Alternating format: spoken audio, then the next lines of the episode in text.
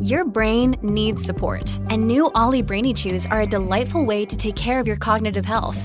Made with scientifically backed ingredients like Thai ginger, L-theanine, and caffeine, Brainy Chews support healthy brain function and help you find your focus, stay chill, or get energized. Be kind to your mind and get these nootropic chews at olly.com. That's O-L-L-Y.com. These statements have not been evaluated by the Food and Drug Administration. This product is not intended to diagnose, treat, cure, or prevent any disease. You're listening to a flash briefing from MLive with your host, Jessica Shepard.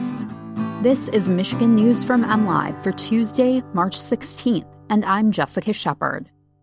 Republicans protest capacity limits for Detroit Tigers opening day. Employers surveyed in southeast Michigan say they will encourage but not mandate COVID 19 vaccinations. And the Michigan High School Athletics Association says a new bill targeting transgender athletes is unnecessary. Some Michigan Republicans are hoping to see more fans in the stands when the Detroit Tigers open their regular season at Comerica Park on April 1st.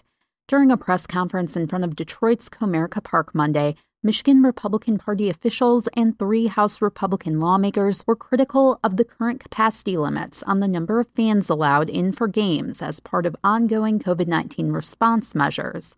The Michigan Department of Health and Human Services recently raised limits on stadium and arena capacity, although the current cap of about 1,000 people for Comerica Park is smaller than many other major league teams. The Tigers said in a statement on Monday that they expect increased capacity for opening day and beyond at Comerica Park, but aren't ready to release details.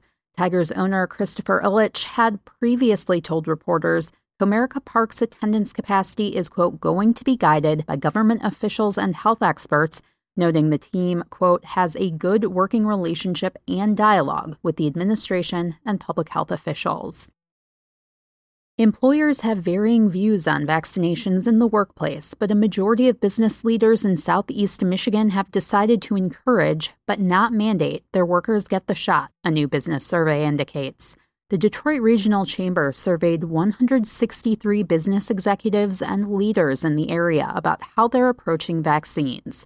Nearly 81% said the vaccine will be important for their company to return to normal business operations. Only 6% of employers surveyed planned on mandating their workers get vaccinated, while nearly 67% said they'll encourage but not require their workers to get the shot. The rest said they won't address vaccines with employees or don't have a plan yet. There's been debate about the legality and ethics of vaccine mandates, although the consensus is it's too soon to do so. So far, fewer than 13% of Michigan adults have gotten both shots as demand outstrips supply. All adults won't be eligible for vaccines in Michigan until April 5th. The Michigan High School Athletic Association does not support a bill that would require Michigan student athletes to compete only against athletes of the sex they were assigned at birth. Senate Bill 218, which was introduced last week, aims to force Michigan school districts to designate female and male sports teams and bar transgender students from trying out for teams that don't correspond to their sex assigned at birth. The association's executive director, Mark Uyl, told MLive he believes the bill is unnecessary and a case by case approach is the best way to handle and discuss transgender high school athletes. We believe that bill is unnecessary, Uyl said. Our policy has done an effective job now for almost a decade. We just believe it's unnecessary.